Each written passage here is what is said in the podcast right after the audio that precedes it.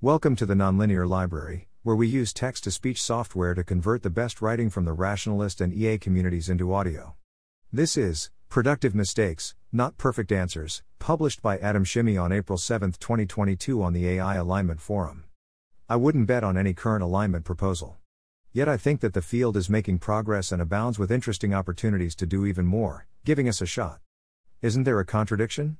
No, because research progress so rarely looks like having a clearly correct insight that clarifies everything. Instead, it often looks like building on apparently unpromising ideas, or studying the structure of the problem.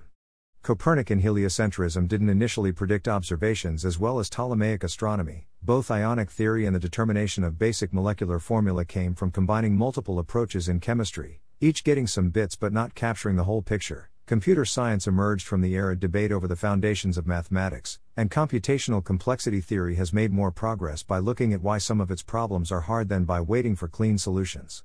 In the end, you do want to solve the problem, obviously. But the road from here to there goes through many seemingly weird and insufficient ideas that are corrected, adapted, refined, often discarded except for a small bit. Alignment is no different, including strong alignment. Research advances through productive mistakes, not perfect answers.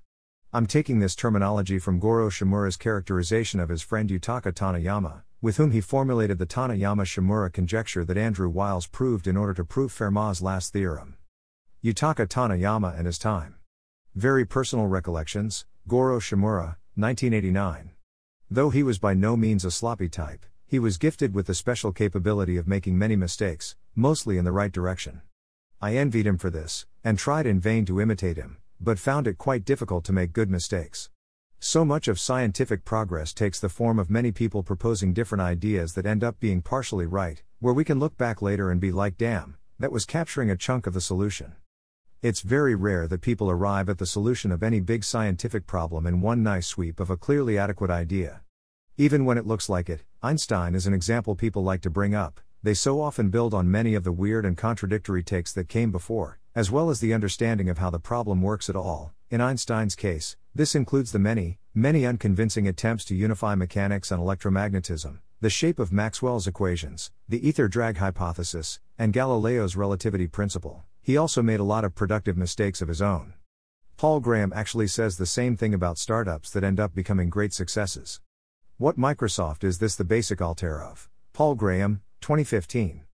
One of the most valuable exercises you can try if you want to understand startups is to look at the most successful companies and explain why they were not as lame as they seemed when they first launched. Because they practically all seemed lame at first. Not just small, lame. Not just the first step up a big mountain. More like the first step into a swamp. Graham proposes a change of polarity in considering lame ideas. Instead of looking for flaws, he encourages us to steelman not the idea itself, but how it could lead to greatness. What Microsoft is this the basic Altair of? Paul Graham, 2015. Most people's first impulse when they hear about a lame sounding new startup idea is to make fun of it. Even a lot of people who should know better. When I encounter a startup with a lame sounding idea, I ask what Microsoft is this the Altair basic of? Now it's a puzzle, and the burden is on me to solve it. Sometimes I can't think of an answer, especially when the idea is a made up one. But it's remarkable how often there does turn out to be an answer. Often it's one the founders themselves hadn't seen yet. That's this mindset that makes me excited about ongoing conceptual alignment research. I look at ARC's ELK, and I have disagreement about the constraints, and the way of stating the problem, and about each proposed solution, but I also see how much productive discussion ELK has generated by pushing people to either solve it or articulate why it's impossible or why it falls short of capturing the key problems that we want to solve. I look at Steve's brain like AGI alignment work, and I'm not convinced that we will build brain like AGI before ML based AGI or automated economies, but I also see that Steve has been pushing the thinking around value learning and its subtleties, and has found a robust way of transferring results and models from neuroscience to alignment. I look at John's natural abstraction work, and I'm still unsure whether the natural abstraction hypothesis is correct, and if it might at all lead to tractable extraction analysis of the abstractions used in prediction but I also see how it reframes the thinking and ideas around fragility of value, and provide ideas for forcing an ontological lock, if the natural abstraction hypothesis doesn't hold by default.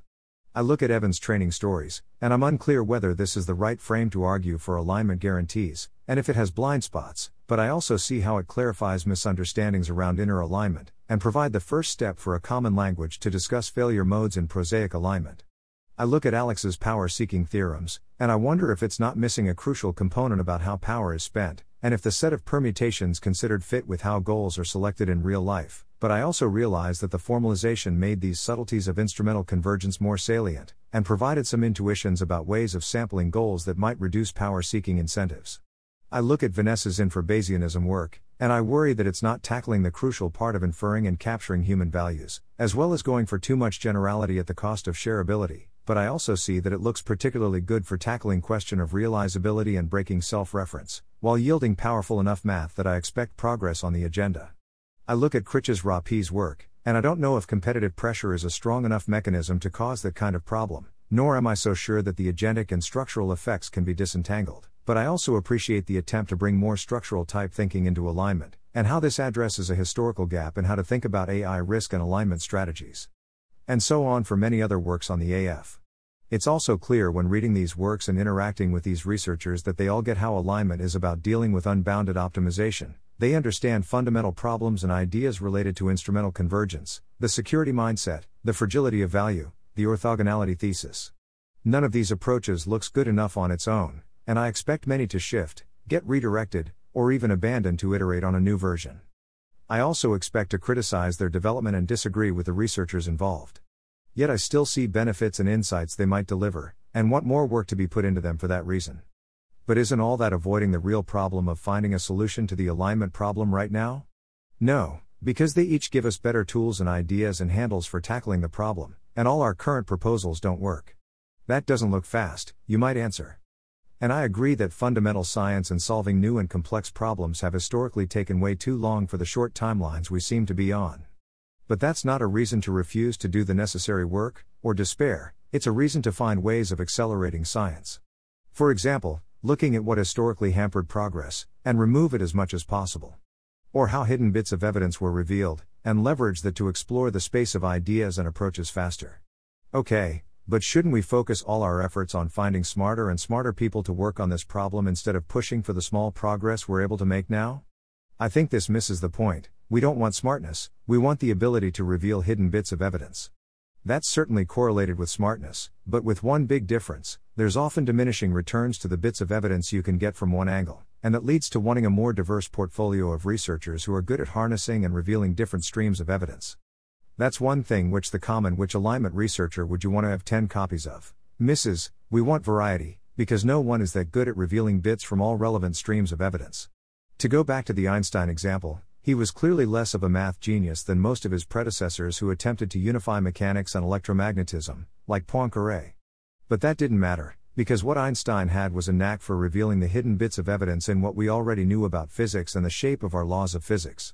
And after he did that, Many mathematicians and physicians with better math chops pushed his theory and ideas and revealed incredibly rich models and insights and predictions. How do we get more streams of evidence? By making productive mistakes. By attempting to leverage weird analogies and connections, and iterating on them. We should obviously recognize that most of this will be garbage, but you'll be surprised how many brilliant ideas in the history of science first looked like, or were, garbage. So if you're worried about AI risk, and want to know if there's anything that can be done, the answer is a resounding yes. There are so many ways of improving our understanding and thus our chances, participating in current research programs and agendas, coming up with new weird takes and approaches, exploring the mechanism, history, and philosophy of science to accelerate the process as much as we can. I don't know if we'll make it in time. 5 to 15 years is a tight deadline indeed, and the strong alignment problem is incredibly complex and daunting. But I know this if we solve the problem and get out of this alive, this will not be by waiting for an obviously convincing approach, it will come instead from making as many productive mistakes as we can, and learning from them as fast as we can. I'm not discussing applied alignment research here, like the work of Redwood, but I also find this part crucial and productive. It's just that such work is less about formulating a solution and more about exploring the models and the problems experimentally, which fit well with the model I'm drawing here.